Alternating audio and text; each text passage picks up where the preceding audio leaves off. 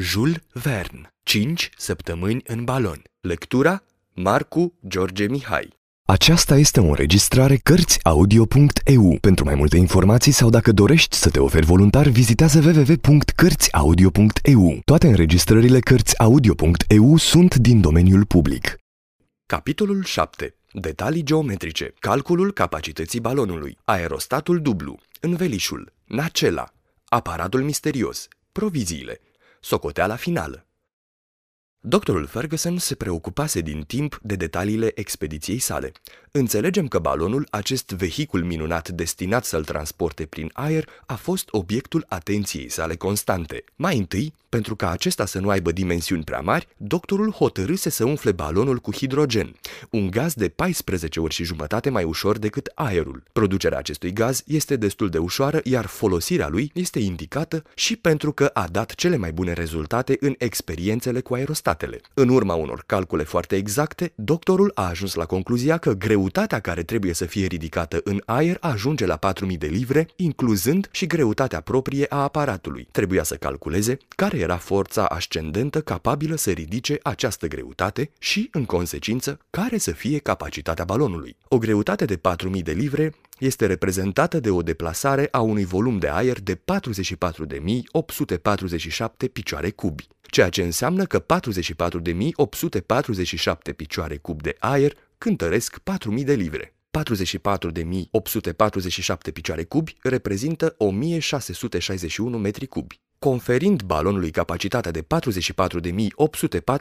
de picioare cubi și umplându-l în loc de aer cu hidrogen, cum acesta este de 14 ori și jumătate mai ușor, ceea ce înseamnă că nu cântărește decât 276 de livre, se ajunge la o ruptură de echilibru, adică la o diferență de 3724 de livre. Această diferență dintre greutatea gazului conținut în balon și greutatea aerului pe care îl înlocuiește constituie forța ascendentă a aerostatului. Totuși, dacă se introduc în balon cele 44.847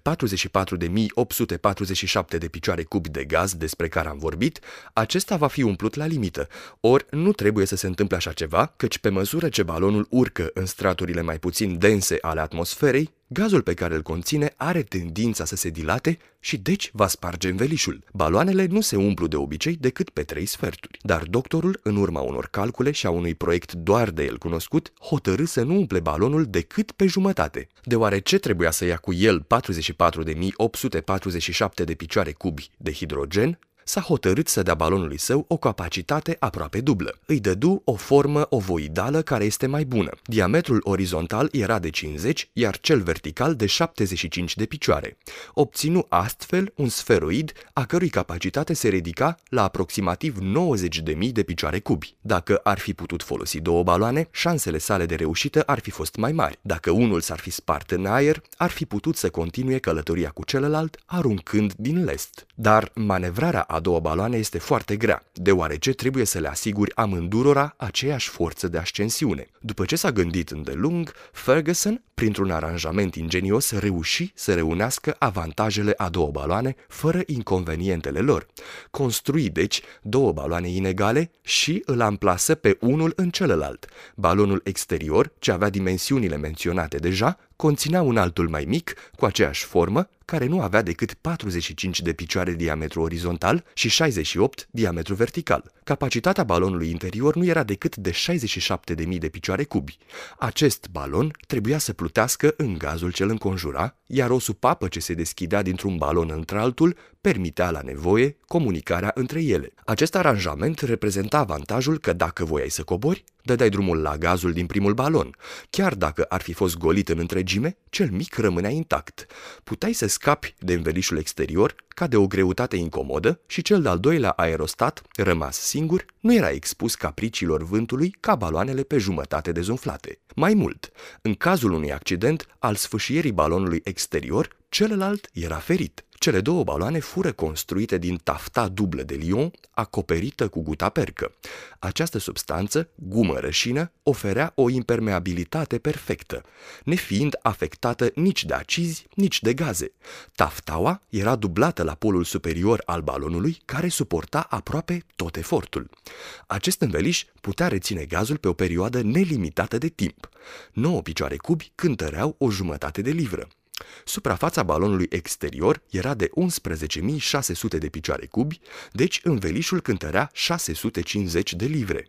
Învelișul balonului din interior avea suprafața de 9.200 de picioare cubi și nu cântărea decât 510 livre, așadar, în total, 1.160 de livre. Plasa, care susținea în acela, era construită din frânghie din cânepă foarte solidă. Cele două supape, care puteau fi asemuite cu cârma unui vapor, se bucurară de o grijă minuțioasă. Nacela, de formă circulară și având un diametru de 15 picioare, era construită din răchită, întărită cu o armătură ușoară din fier și protejată în partea inferioară cu resorturi elastice menite să amortizeze șocurile la coborârea pe sol. Greutatea ei și a plasei nu depășea 280 de livre. Doctorul ceru să-i se construiască și patru chesoane din tablă groasă de două linii. Acestea erau legate între ele prin țevi prevăzute cu robinete. Mai adăugă și o serpentină de circa 24 de linii diametru care se termina cu două brațe drepte de lungimi diferite. Cel mai mare măsura 25 de picioare înălțime și cel mai scurt numai 15 picioare. Chesoanele de tablă erau așezate în nacelă în așa fel încât să ocupe cât mai puțin loc. Serpentina, care nu trebuia montată decât mai târziu, fu împachetată separat împreună cu o pilă electrică Bunsen foarte puternică. Acest aparat fusese construit atât de ingenios încât nu cântărea mai mult de 700 de livre, conținând chiar și 25 de galoane de apă într-un cheson special. Instrumentele destinate călătoriei erau două barometre, două termometre, două busole, un sextant, două cronometre, un orizont artificial și un teodolit pentru a măsura distanța până la obiectele îndepărtate și inaccesibile. Observatorul din Greenwich îi dăduse doctorului tot sprijinul necesar. Acesta, de altfel, nu-și propunea să facă experiențe de fizică, dorea doar să-și fixeze direcția de mers și să determine poziția principalelor râuri, munți și orașe.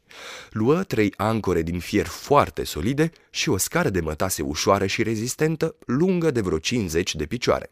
Calculă, de asemenea, greutatea exactă a proviziilor, care constau din ceai, cafea, biscuiți, carne sărată și carne uscată presată. În afara micii rezerve de rachiu, mai luă două rezervoare de apă care conțineau 22 de galoane. Consumarea acestor alimente avea să micșoreze încetul cu încetul greutatea ridicată de aerostat, căci trebuie să știți că echilibrul unui balon în atmosferă este foarte sensibil pierderea unei greutăți aproape nesemnificative poate duce la o deplasare apreciabilă a direcției în care acesta este dus de curent. Doctorul nu uită niciun cort care trebuia să acopere o parte a nacelei, nici păturile care constituiau tot așternutul pentru călătorie, nici puștile vânătorului, nici proviziile de praf de pușcă și gloanțe.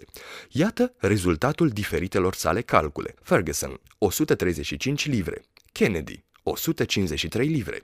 Joe, 120 livre. Greutatea primului balon, 650 livre. Greutatea celui de-al doilea balon, 510 livre.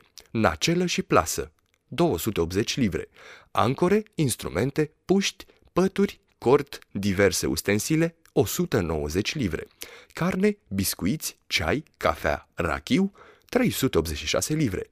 Apă, 400 livre, aparat 700 livre, greutatea hidrogenului 276 livre, lest 200 livre, total 4000 de livre. Acestea erau detaliate cele 4000 de livre pe care doctorul Ferguson se pregătea să le ridice în aer. Nu lua cu el decât 200 de livre de lest, gândindu-se la cazurile neprevăzute, spunea el, căci spera, datorită modului cum era conceput aparatul său, să nu le întrebuințeze. Sfârșitul capitolului 7